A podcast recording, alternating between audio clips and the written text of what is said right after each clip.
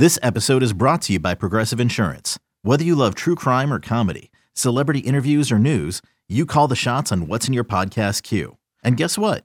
Now you can call them on your auto insurance too with the Name Your Price tool from Progressive. It works just the way it sounds. You tell Progressive how much you want to pay for car insurance, and they'll show you coverage options that fit your budget. Get your quote today at progressive.com to join the over 28 million drivers who trust Progressive. Progressive Casualty Insurance Company and Affiliates. Price and coverage match limited by state law. The Rays Radio Network proudly presents This Week in Rays Baseball. The first pitch on its way. Swing and a line drive left side of the infield. Fielded by Wendle. He made the catch. Rays win!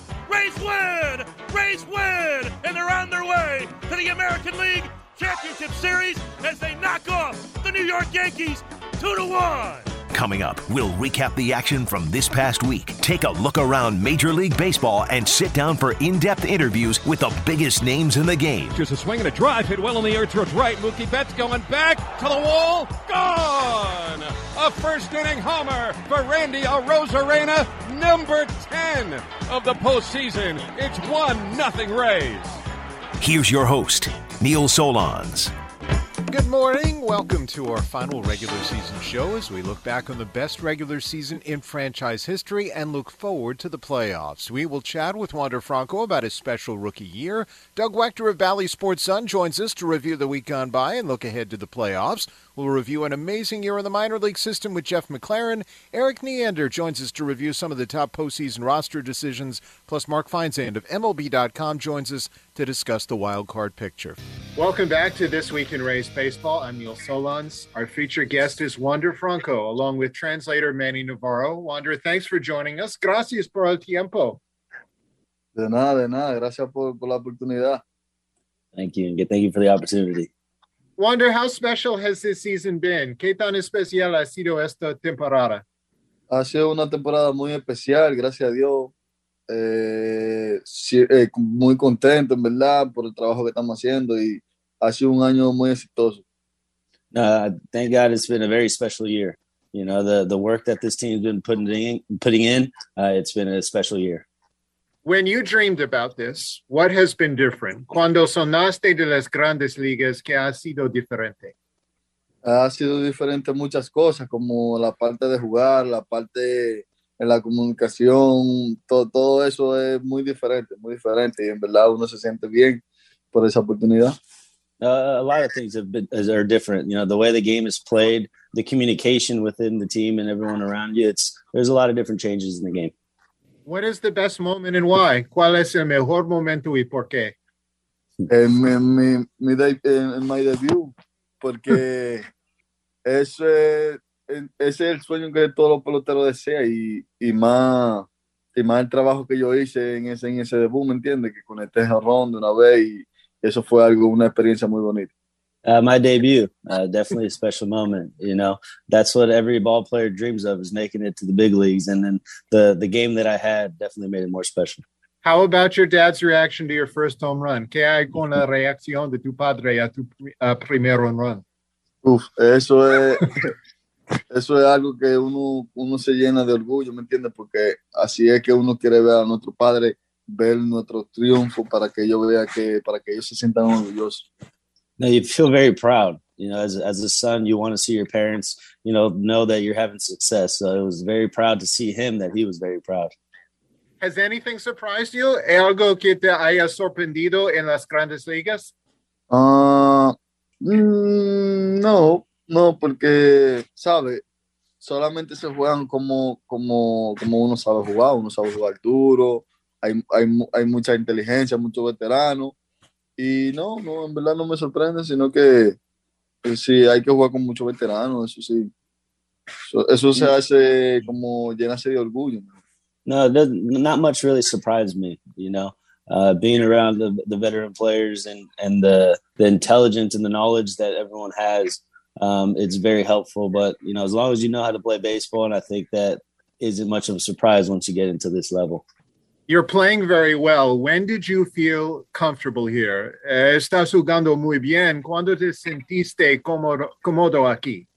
Como después de dos semanas y algo de, de, de mi debut, me, me, empecé, me empecé a seguir, me seguir confiando, confiando, viendo los pichos mejor y eso, hasta que pude coger mi confianza. Uh, it was probably about two weeks after my debut. I was starting to feel a lot more comfortable. I was starting to see the the ball better, um, and I was starting to get a lot more comfortable on the field. How did last year's experience at the playoffs help you this year? ¿Cómo te ayuda la experiencia del año pasado para los playoffs este año? ¿Cómo decirle?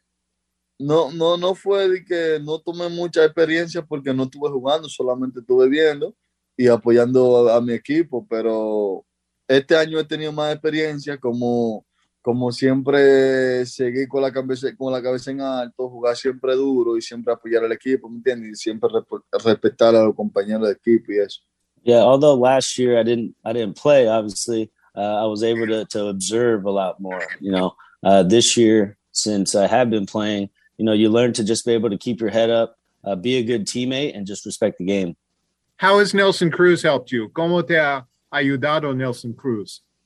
Mucho, mucho. Ese hombre me ha ayudado en todo, mucho, mucho. En la disciplina, la disciplina en el home, en el K, consejos, todo, todo me ha ayudado ese hombre. Ese hombre es una gran persona que en, en cualquier momento te puede ayudar sin que darte cuenta.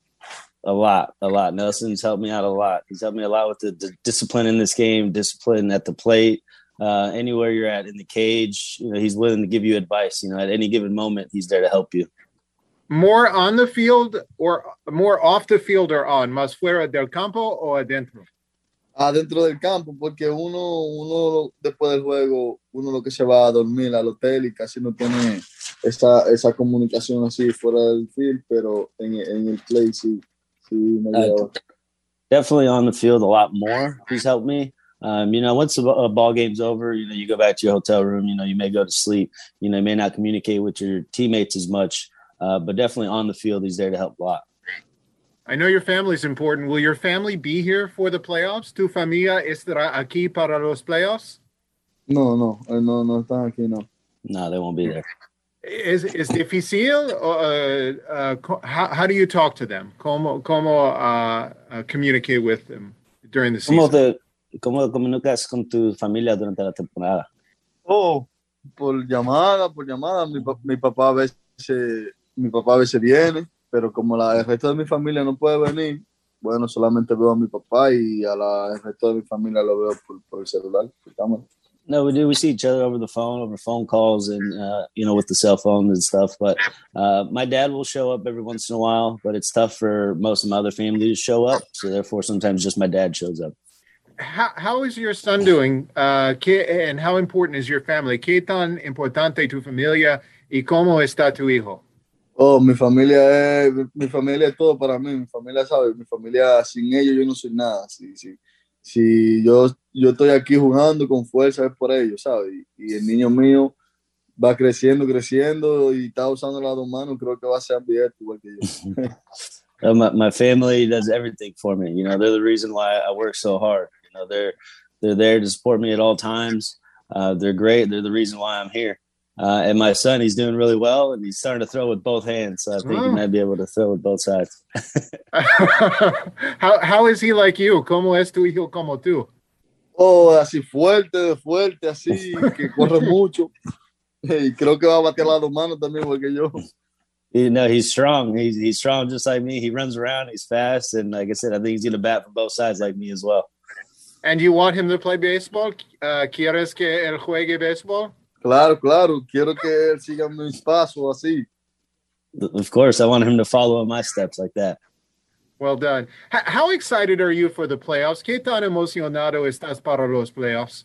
Uf, tan emocionado que oh, muy, muy emocionado, muy emocionado porque quiero experimentar esa experiencia porque nunca he jugado un playoff así en grandes ligas, ligas menores sí, pero sabes que en grandes ligas y quiero experimentar eso a ver qué, qué, qué tan emocionante se siente.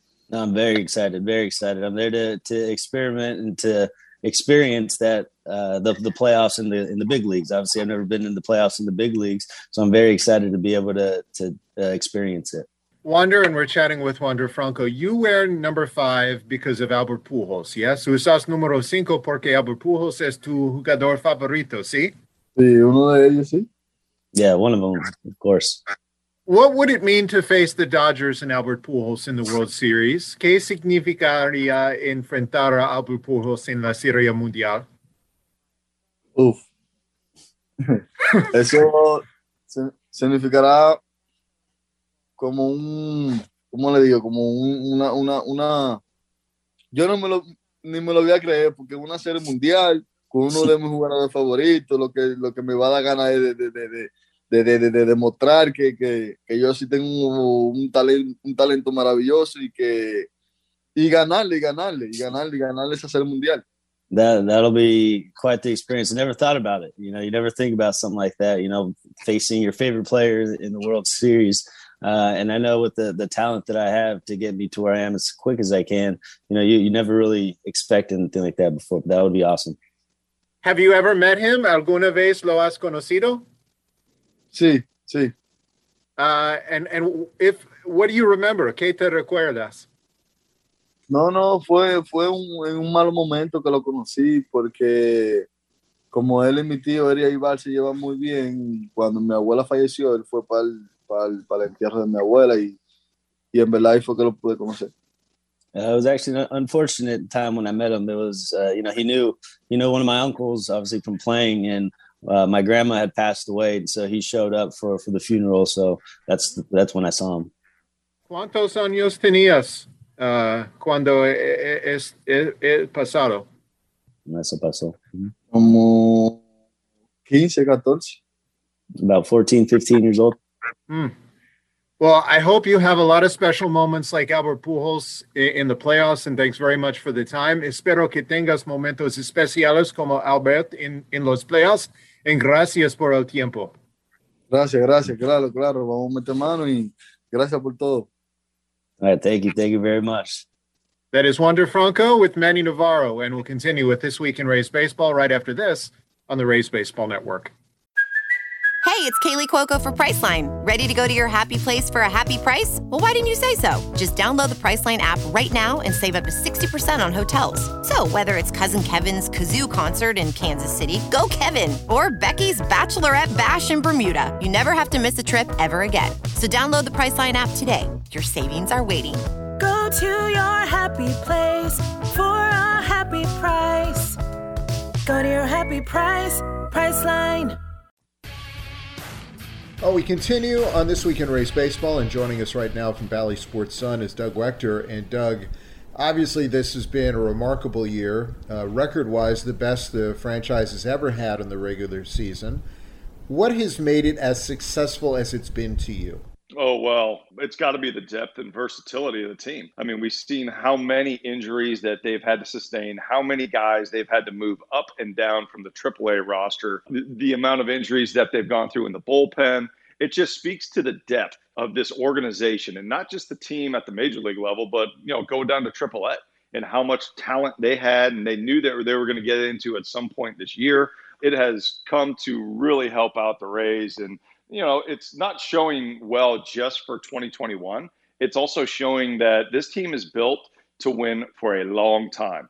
And, you know, it is the best team I've seen the Tampa Bay Rays put on a baseball field uh, full time. I mean, it shows with the record that they have this year. But uh, my goodness, the young talent they have coming up and how ready they are and available they are already is uh, a lot of fun to watch. It's going to be a lot of fun to watch for the years to come. The streak finally ended for Wander Franco this week, but what he has accomplished in his rookie year is absolutely amazing. If you were a pitcher, how would you try and get him out?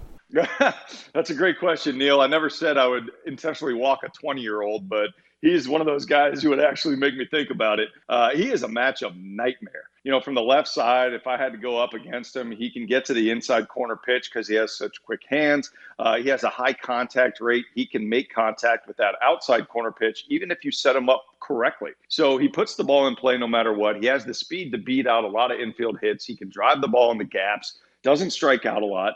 Uh, he, he's just a nightmare to face.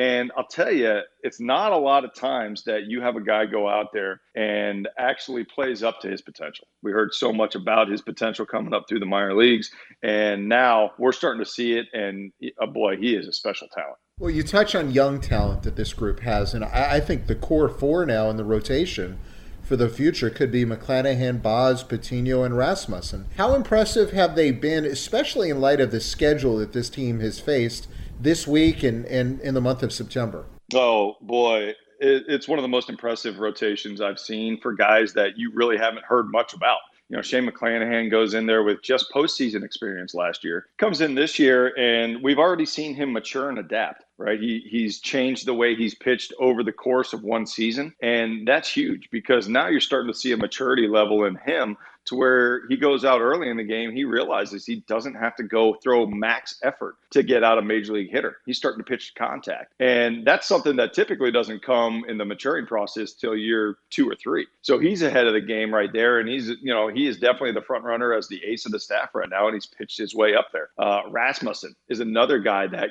really came out of nowhere. I mean, after the trade, you see him come and, and throw in the bullpen you see he's got a really good arm, but I mean, there's no way of predicting his success on the mound and specifically as a starter. And uh, I'll tell you, man, I love it when this guy goes out there and throws. He just pitches to contact, 98, 99 miles an hour from the right side, very efficient with his pitches, doesn't mess around. Uh, he's a lot of fun to watch. Patino flashes brilliance on the mound at times. You know, his slider is unhittable at times. Uh, he's going to be great in whatever role they use him in moving forward this year, and obviously as a potential, you know, top of the rotation starter uh, moving forward.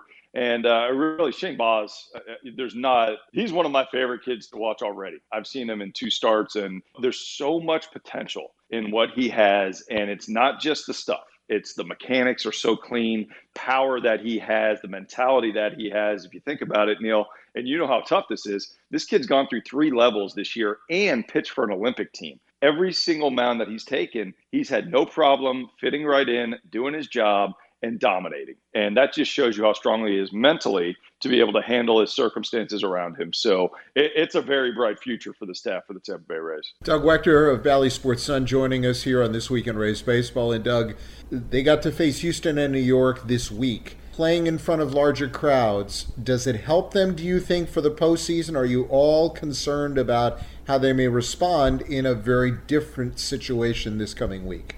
I'm not concerned about it. I think it does help a little bit just to reacquaint you to what the surroundings are going to be like, what the sounds and the feel is going to be like somewhat going in the postseason. I'm not concerned of any kind of intimidation factor. I think these guys are so confident going into these games that they're going to be able to block out, you know, everything outside the line. Uh, the one thing is you wonder a little bit about the the young guys who have never been through it, and that's why the experience last year for Shane McClanahan was so big. Uh, you know, getting to go out there and experience the postseason, you know, even though there weren't fans until the World Series, he, he was around that. He understands the environment. He understands how every pitch is meaningful. And so uh, that experience is going to be huge. But for the guys who haven't been through it, I don't think that there's an issue there. I really think the excitement of the game, but the confidence factor of the team in general and just their mentality and demeanor of being able to go out there, not having one guy that they rely on, but knowing that it's going to be a total team effort to win. I don't think anybody's going to put too much pressure on themselves to have to carry the load. I think it's going to be, uh, you know, in general, the entire Tampa Bay Rays team going out there and winning ball games and getting things done. Who's the best matchup for the Rays in round one? Not that the Rays have any control over it whatsoever. Oh boy, you know, you hate to guess and, and ask for a team to play in the playoffs because you know any team can be dangerous in a five game scenario. And you know me and you have spoken about this in the past. In five games uh, you know certain things can happen. You know you win a couple games here and there and then all of a sudden you have a chance to to actually take the series. So uh, five game series worries me a little bit more than a seven game because I think the Rays match up against anyone in a seven game and, and can take it. I still think they match up well against anybody in a five game, but if I had to pick someone to play that I would like to see, uh, it'd probably be Boston. There just seem to be scuffling here lately. It seems like their starters are running out of gas. You know, the the defense is uh, falling short behind them a few times here, and I, I just feel like we match up extremely well against Boston. And if we see them in the postseason, I think we would have a chance to sweep. You say that though, and and really, again, every team is uh, poses a threat. So it'll be great to watch, and I, I, just can't wait. I love this time of year, and it's going to be really exciting. Certainly, a big question I think for the Rays is health. How tough are the roster decisions coming down the wire here? Oh my goodness! I mean, I, I, this is why they uh, they are the best at the decisions they make. They know that they're going to be going off of matchups and they're going to be diving deep into these stats and analytics to see who they're going to need specifically in my mind in the bullpen right you're really going to figure out the arms that you're going to want to utilize because as we've talked about how good the staff is they are very young and we know kevin cash likes to manage the you know with the bullpen bring the bullpen in for matchups as quickly as they need to, and they're not going to be afraid to do that with whether it's the fourth inning, fifth inning, sixth inning, whenever. So I think that bullpen will be very interesting to see who they take on this postseason roster. But I agree with you, Neil. I mean, look, uh, being healthy is the number one concern going into the playoffs right now. And if you have a healthy roster, you are in the driver's seat because the Rays, again, have so much depth and so much talent, but they want their frontline guys out there. And, and if they're healthy, then I'll put the Rays up against anyone. And you touched on the bullpen. Michael Wacha, Luis Patino could work out of the bullpen. How much have they helped themselves this week? Oh, boy. I, you know, well, with Wacha, you know, he's thrown the ball well four out of the last five times. The changeup seems to be really getting that depth to it that we used to see with St. Louis. Uh, the velocity on the fastball is back up to 97. You know, he just looks stronger out of the bullpen, and I think it's a good fit for him with this team and what they need from him in October. And then Patino, I think he could be a serious weapon coming out of that bullpen. He looked fantastic so far, and you know, in relief. And I think his fastball slider plays very well. You don't need a third pitch technically in the bullpen, and you can go out there and, and just let it eat when you're coming out of those bullpen gates. And so I, I see that mentality and, and the stuff from Patino. And I think that in October, he could actually be a game changer with the way that they're going to utilize him in relief. Doug, great stuff. We appreciate some time, and here's to a great postseason. Okay, Neil. See you soon, buddy. And that is Doug Waechter of Bally Sports Sun. Before we continue, let's pause for station identification on the Rays Baseball Network. WDAE St. Petersburg, W237CW Pinellas Park, WBTP HD3 Clearwater, W224BE Brandon, an iHeart radio station. Well, we continue on this week in Rays baseball, and the success for the Rays has continued at the minor league level as well as the big league level. And joining us is the head of minor league operations for the Rays, and that's Jeff McLaren. Jeff, congratulations on a fantastic year. Thanks a lot, Neil. It was, uh, you know, it, it, really is an organizational effort, the success that we've had so far um, the season, with hopefully more to come. But, you know, from our scouts that, that find these players to um, the coaches that, that work with them on the field and to our trainers and strength conditioning staff that work with them off the field and education team, it's, it really is a, it's a organization wide effort that uh, we're getting to see play out over the course of the season. Championships in four of the five uh, U.S. affiliates.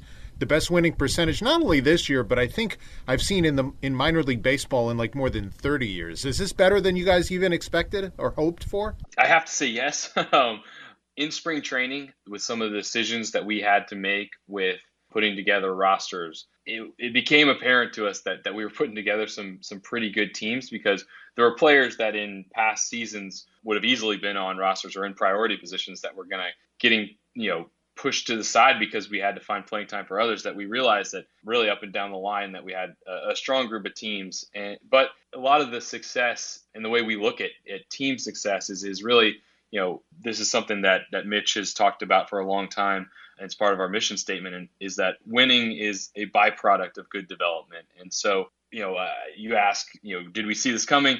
Maybe maybe not but it's not really something that we we necessarily focus on too much. You know try not to look at the standings until very late in the year because what we're doing in our world in, in, player development is much more focused on the players as opposed to the team success and, and you, you hope that the team success comes by doing the right thing with each player and, and that's hopefully what, what we saw play out this year it certainly appeared to to um, you guys announced your minor league award winners this week I'm sure everyone is a great development story. Is there anyone that stands out to you among the group? I think we could go up and down the line. I also think that you know this year was as competitive as as we've ever had it in terms of the voting for for our major awards. You know, between player and pitcher of the year. Uh, Josh, incredibly deserving, and you know somebody that probably in a different organization has 300 or 400 plate appearances in the big leagues already, but continued to you know never let that affect his work and continued to get better throughout the year.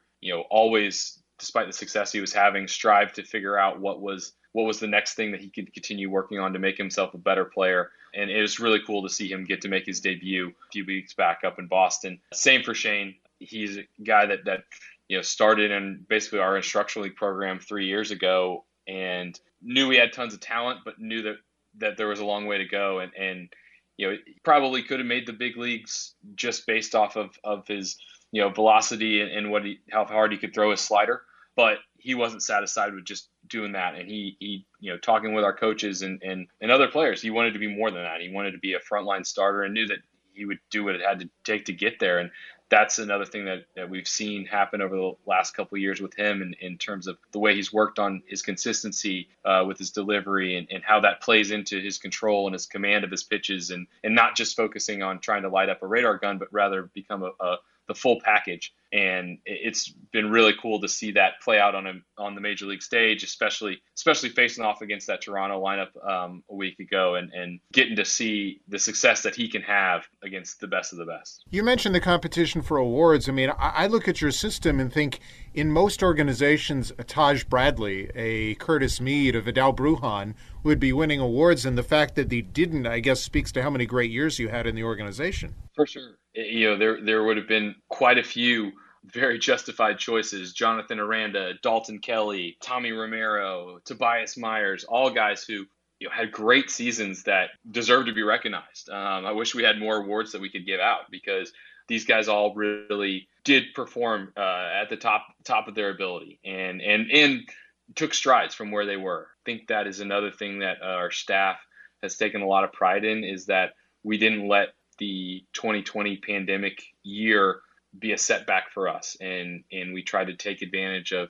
of every opportunity we had to to get players better, whether it was you know whatever limited contact we could have in person, but virtually and and education wise, and trying to make sure that we came into 2021 better than we were in 2019, and it was not easy because all that work that was done during that year was done in the shadows, behind the scenes, um, without any sort of recognition. And so to see to see the fruits of that labor play out over the course of this summer has been really rewarding for both, both players and staff that that really worked as as best they could under really trying circumstances. And it seems, considering the fact that you didn't have games last year, you guys stayed relatively healthy. I mean, I, I look on the pitching side. I think probably what Cole Wil- Wilcox's Tommy John surgery was probably the most notable.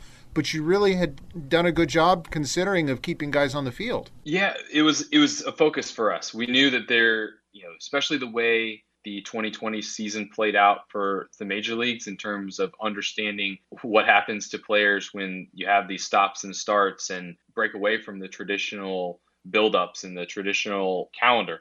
And so we knew coming into this year that that that was a major risk factor for us and wanted to do what we could to to limit that. You know, Major League Baseball helped us out a little bit by increasing roster sizes and we tried to take advantage of that to max out those roster sizes so that you're not trying to put too much on any one person and we're able to give them the proper rest. You know think that that really helped out while just as we made sure to, to keep that as in front of our minds as opposed to kind of a additional layer to think of after the fact. We wanted to make sure that we were being proactive in that. And, and really one of the things that we found out from that is that you know it allowed for some players that may in tr- other years gotten squeezed out of playing time got the opportunity. And with that opportunity they were able to to show that they they more than belonged at the level they were at and they were able to, to earn more opportunity and and play meaningful roles on some teams that were playing some important games down the stretch. And so that was you know I like to think that we we had planned for that, but some of that came by happenstance. But very fortunate to to reap the benefits of it. And as you continue the development path for these players, how do you decide, and how have you decided, who's going to the Arizona Fall League? Based on how many reps they've already had this year, who's going? Yeah, that was another one that there was um, a, has been a lot of discussion in terms of how we line players up for Arizona, especially with the calendar being uh, a little different this year, things being kind of shifted back from where they normally would be uh, and also anticipation of a normal start to hopefully next season um, where the minor leagues will will be back in business in, in April. So understanding that that changes what the offseason looks like and trying to factor all those things into play for who is going to go out there. And so our three position players that we plan to have out there are uh, Curtis Mead, uh, Heriberto Hernandez, and Matthew Dyer. Dyer, a guy that we got in the uh, Rich Hill trade midway through the season. Uh, Heriberto Hernandez, uh, we got in the Nate Lowe trade uh, this you know past off season. Um, he missed some time with a hamate injury, and so making up some of those at bats. Dyer, a chance to get for us to get to know him a little bit better. He's a guy that has a ton of positional versatility, and so for us to get a chance to to see him work for another you know month or so at, at a number of different spots will put us in a better space to, to understand what he can do best next season for us and as he moves up the line. And then uh, with Curtis Mead, just you know a guy that has had a phenomenal season, got a taste of AAA. The more that you can have him facing facing some some really top arms, uh, is going to make his his bat develop that much faster. And, and we think that he can be a really special player for us and want him to get those reps. On the pitching side, another uh, spot where we're kind of looking to get a few guys for more innings than, than what they're able to do this year.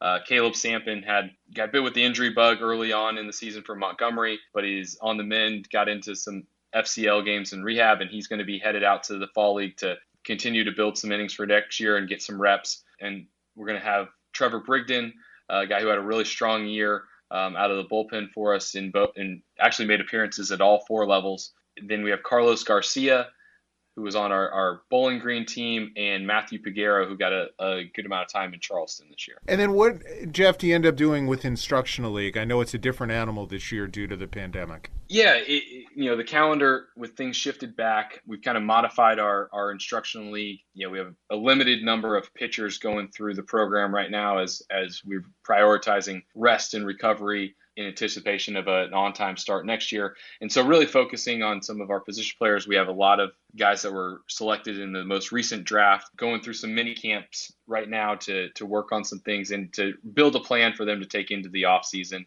As over the course of the next few weeks, we'll have some of our more experienced players um, also come down to work in a in a pretty good player to uh, player to teacher ratio to really focus on some of their individual skills that they can put a plan together to take into the offseason so that we can make 2022 uh, just as successful as 2021. Well, here's to that success continuing for many years to come. Congrats on a really great season, Jeff, and we appreciate some time on This Week in Rays Baseball. Thanks for having me, Neil. And that's head of minor league operations for the Rays, Jeff McLerran. Learn more about the Rays list of minor league award winners on our blog, raysradio.mlblogs.com. Coming up, Erik Neander and a whole lot more. You're listening to This Week in Rays Baseball on the Rays Baseball Network. Another day is here, and you're ready for it. What to wear? Check. Breakfast, lunch, and dinner? Check. Planning for what's next and how to save for it? That's where Bank of America can help. For your financial to-dos, Bank of America has experts ready to help get you closer to your goals. Get started at one of our local financial centers or 24-7 in our mobile banking app. Find a location near you at bankofamerica.com slash talk to us. What would you like the power to do? Mobile banking requires downloading the app and is only available for select devices. Message and data rates may apply. Bank of America and a member FDIC.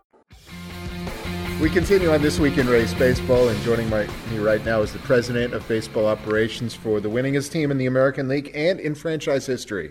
That's Erik Neander. Erik, congratulations on a wonderful year. Thank you. Uh, it's been a lot of fun. It's been gratifying, satisfying, you know, many many good things, and obviously, especially after last year, um, you know, the the biggest prize and what we're really after is still ahead of us here. Has it been a better regular season though than expected when you consider all you've dealt with? You know, I, I think going into any year, it, it, it's hard to expect to be in the vicinity of 100 wins. You know, no matter even even a fully healthy team that you have high expectations for. That's just that, that's a hard place to to go. You know, that's that's a lot of wins to to get to. And you know, this year with all the the attrition that we had, all the injuries, um, to see time and time again, player after player uh, step into opportunities and make the absolute most of them. Uh, it, it certainly makes it a little more special in that regard to see so many different people contribute. Since you're viewing it from a different lens at different times during your tenure here, is this the best regular season team the Rays have had? Great question. You know, I think back to 2008. That was my first full time year here, and it was it, it, it, was a lot of fun. And I, I think to win 97 games during the regular season, that was awfully special. I think that season it was as much about just reversing kind of the course of the the organization, the franchise to that point. You know, being being on the other side, you know, the win, you know, having the wins and losses flipped, and and and and taking that first step towards being a relevant postseason team for all the years ahead. You know that that makes all that special. That first time doing that and really changing the the perception of the group. This year, just by way of pure wins, certainly is ahead. And I think what part of what makes this year really special. You look at this division, and you're, you're talking about four teams being in the mix for 90 plus wins. You know, I, I don't know how often that's happened in in one division. Probably not too often. And you're, you're going up against those teams roughly 60 times over the course of the season. To do that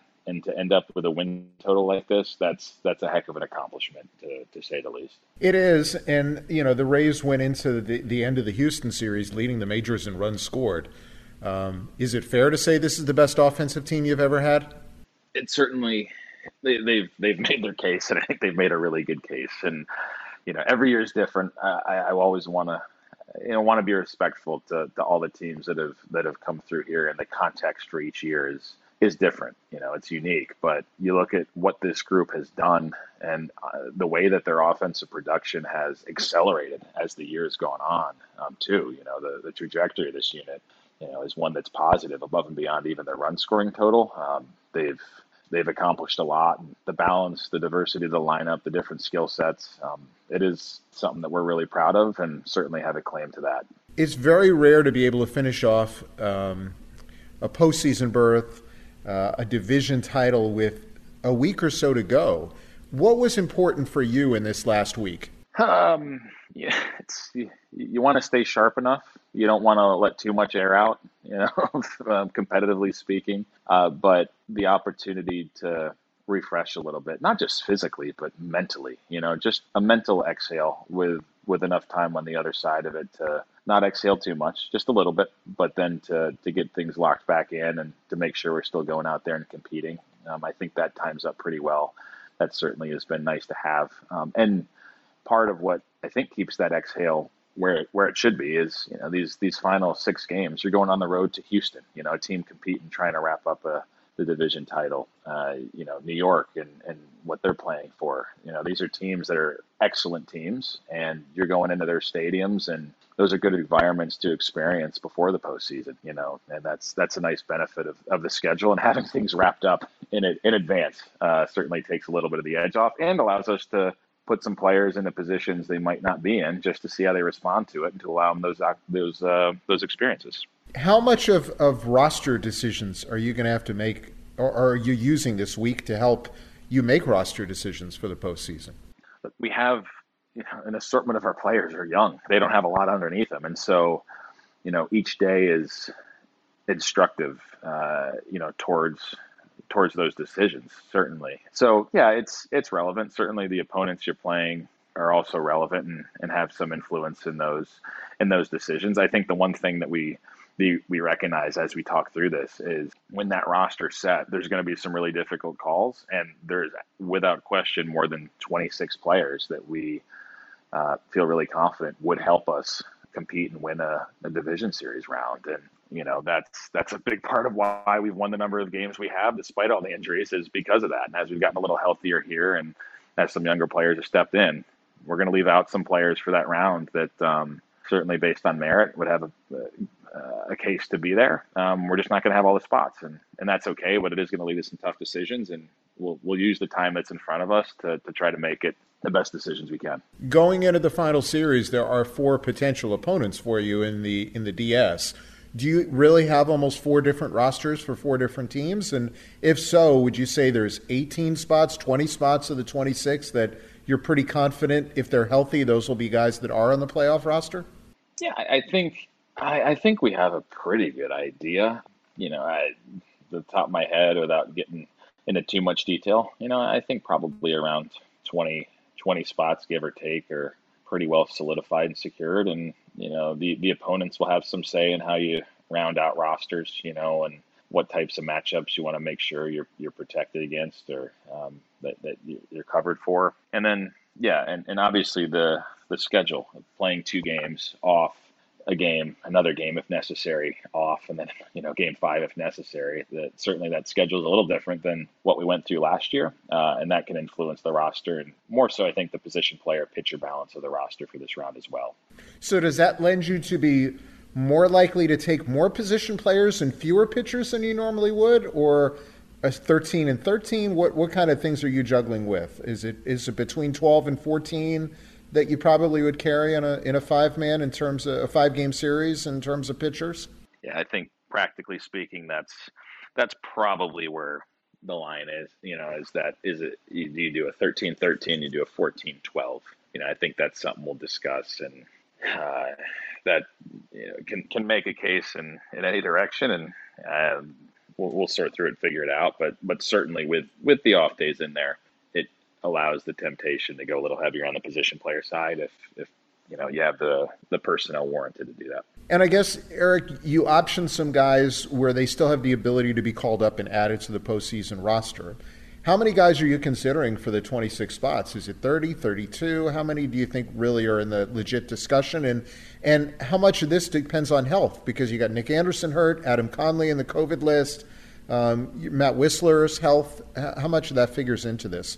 Yeah, I mean it's it's north of 30. Like I said earlier, we're gonna we have some decisions to make that I think candidly you do the best you can, but you know a lot of guys that probably have similar expectations about what they can how they can contribute in a good way, you know, and uh, we're gonna have to make those decisions. But that group's comfortably over 30 without without question when when we look at it and when we line it up and you know some of the the injuries and the things you talk about yeah that's that's part of what we have to sort through here over the over the days ahead and and just curious how big a taxi squad are you allowed to hold and keep guys working out like last year it was unique you had like a 40 that the COVID allowed you to keep 40 guys on hand. What can you do this year, and how do you keep guys ready in case you may not want them for this round, but they may fit better if you advance? Yep, I, I think as as we go with that, you know, it, one you know, Durham season running all the way out to the end like this is certainly helpful. Those guys are afforded more opportunities to compete, to develop. That's been that's been big, but obviously they they wrap up on the same schedule we do here, and uh, from that point, uh, we will you know, what we intend to do is to have a group in Port Charlotte that. Uh, you know, we're going to keep their motor running, combination of pitchers and position players that based on matchups and merit, you know, are available for future rounds or injuries. Uh, and so those guys will, you know, try to create the best environment they can down there to, you know, to stay sharp, to keep the competitive juices flowing, and, and to be ready if if the needs arise. So, uh, and you know, hopefully benefit from the developmental experience of those extra reps as well. Erik, thanks very much for a few minutes. Congratulations on a wonderful regular season. Let's hope the postseason is just as successful. Thanks, Neil. Appreciate it, and appreciate all the support from our fans and look forward to getting things going on on Thursday at home. Should be a lot of fun.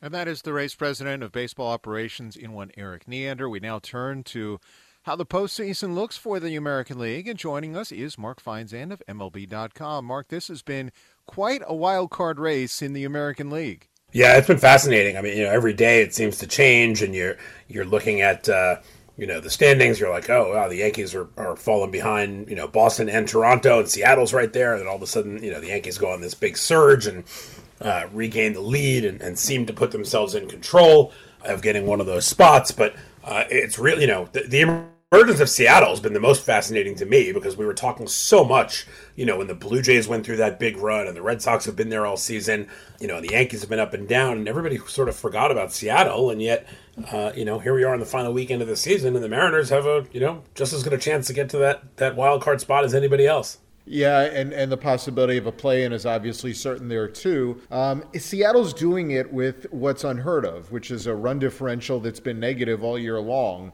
Why have they been able to overcome it? And, and have they overperformed, or are they just maybe a, a team where the numbers don't quite tell the story? Uh, I think they've overperformed to some some extent. I mean, the fact that uh, Jerry Dipoto has been as aggressive in some areas as he has. I mean, you remember at the trade deadline, he traded his All Star closer Kendall Graveman and caused a bit of a, a, riot in their own clubhouse. People were really upset uh, and then he goes and trades for Diego Castillo to, to, fill that spot while adding Abraham Toro, a nice 24 year old young third baseman, uh, you know, infielder with, with some power.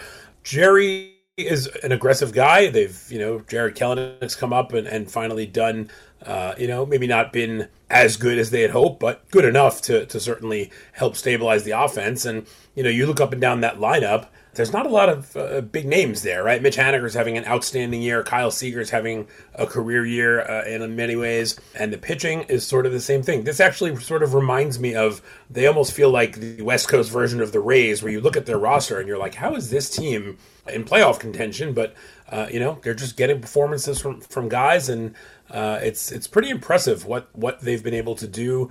You know, they have a, a good record in, in close games. They're 30, I think they're like 15 games over 500 in one run games. So right there, that's uh, that helps the run differential. You, you may get blown out a bunch of times, and in the blowouts, I think coming into the weekend they were like 11 and 28 in blowout losses or blowout games, uh, five or more runs. So that'll help the run differential go the wrong way when you're winning the one run games and losing the blowouts, but one run win equals the same as a 10 run loss, right? It does. It does. Um, of uh, let's assume the Yankees are in.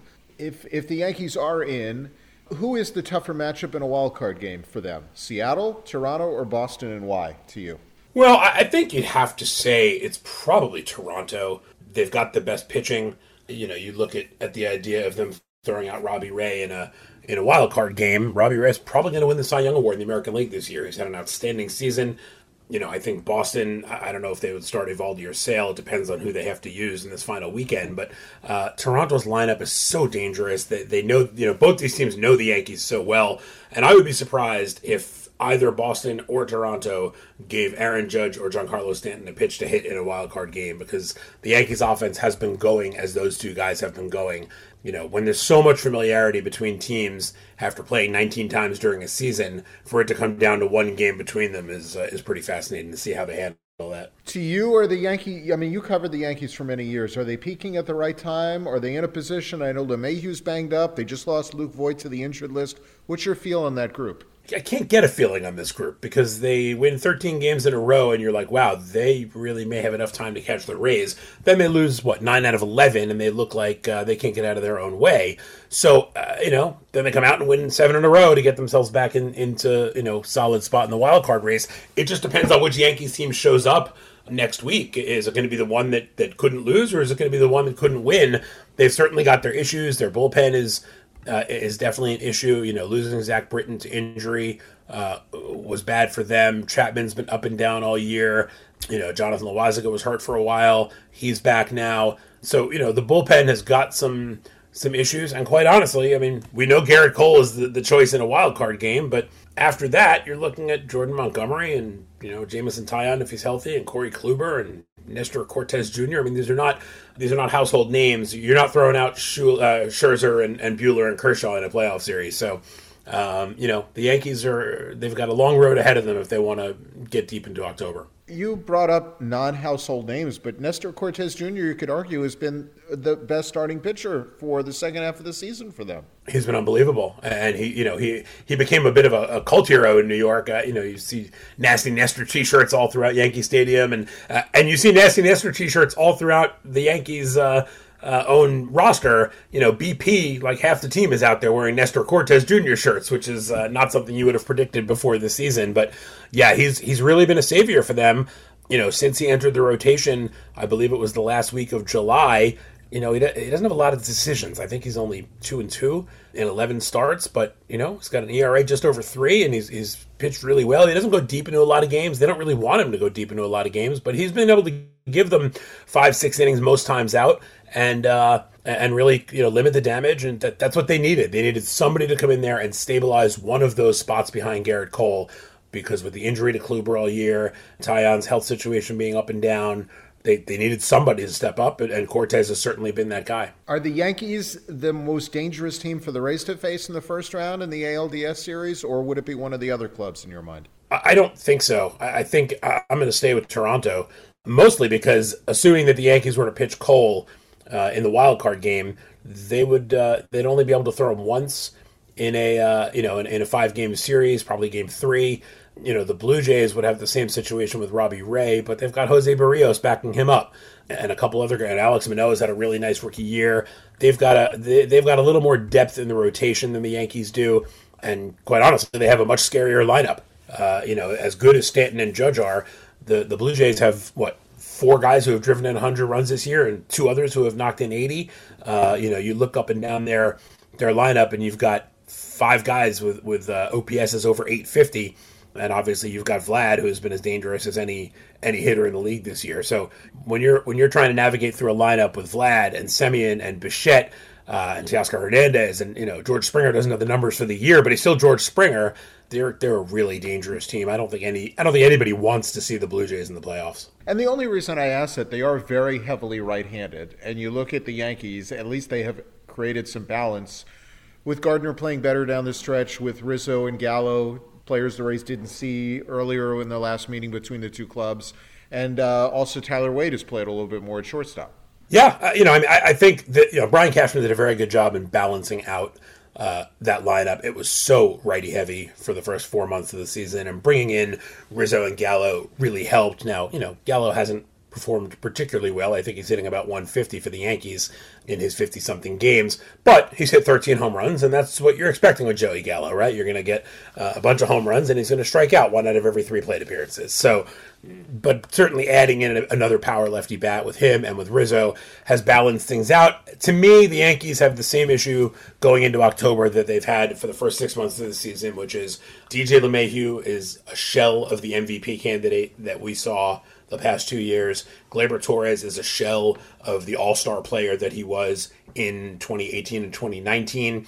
And if they're not going to be able to get solid contributions from those two guys, really way too much of it is going to fall on Judge and Stanton. And if teams don't allow those two to, to beat them, the Yankees are going to have to find other ways to score runs. That's why I look at the Blue Jays lineup as being so much more dangerous because, you know, they have six guys in that lineup who can all do damage. So if one or two of them are off that night, it doesn't really matter. They've got other guys who can pick up the slack, and that has not been the case with the Yankees. And Mark, as you look at the other side, uh, who do you think is more dangerous, Houston or Chicago, and why? I, think Houston. Um, I've been sort of a doubter on the White Sox for a little bit here. They've had a great season, and you have to give them all the credit in the world, but they're playing in a horrendous division uh, where not another team is over 500.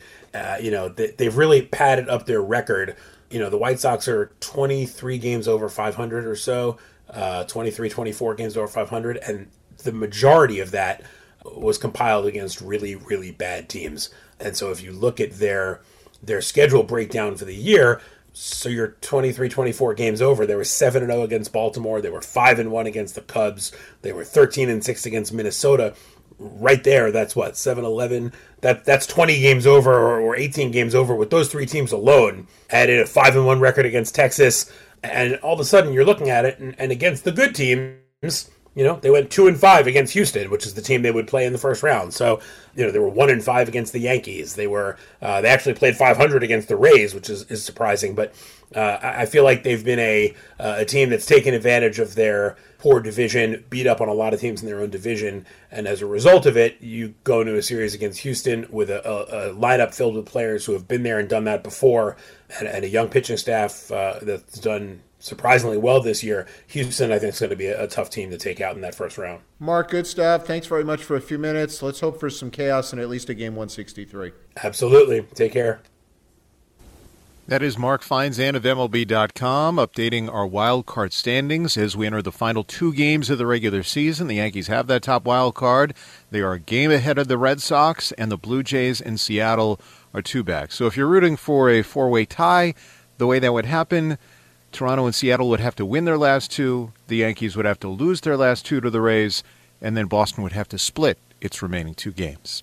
We certainly appreciate the time with Mark Feinsand of MLB.com and also that of all of our guests on the program today. Standout rookie Wander Franco, as well as Manny Navarro for helping translate.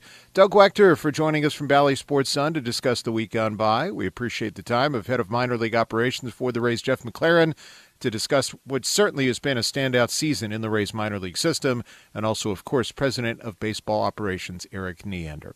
If you ever have something you want to hear on the program, all you have to do is tweet me at Neil Solondz.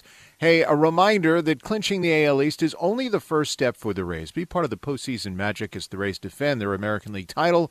Rays postseason tickets are on sale now. For more information on that and all postseason events, go to raysbaseball.com slash postseason. This is her final regular season show. You know we will have podcasts during the postseason as well as the off season, which we hope isn't until a month from now. For producer Derek DuBose, I'm Neil Solondz. The pregame show is next on the Rays Baseball Network.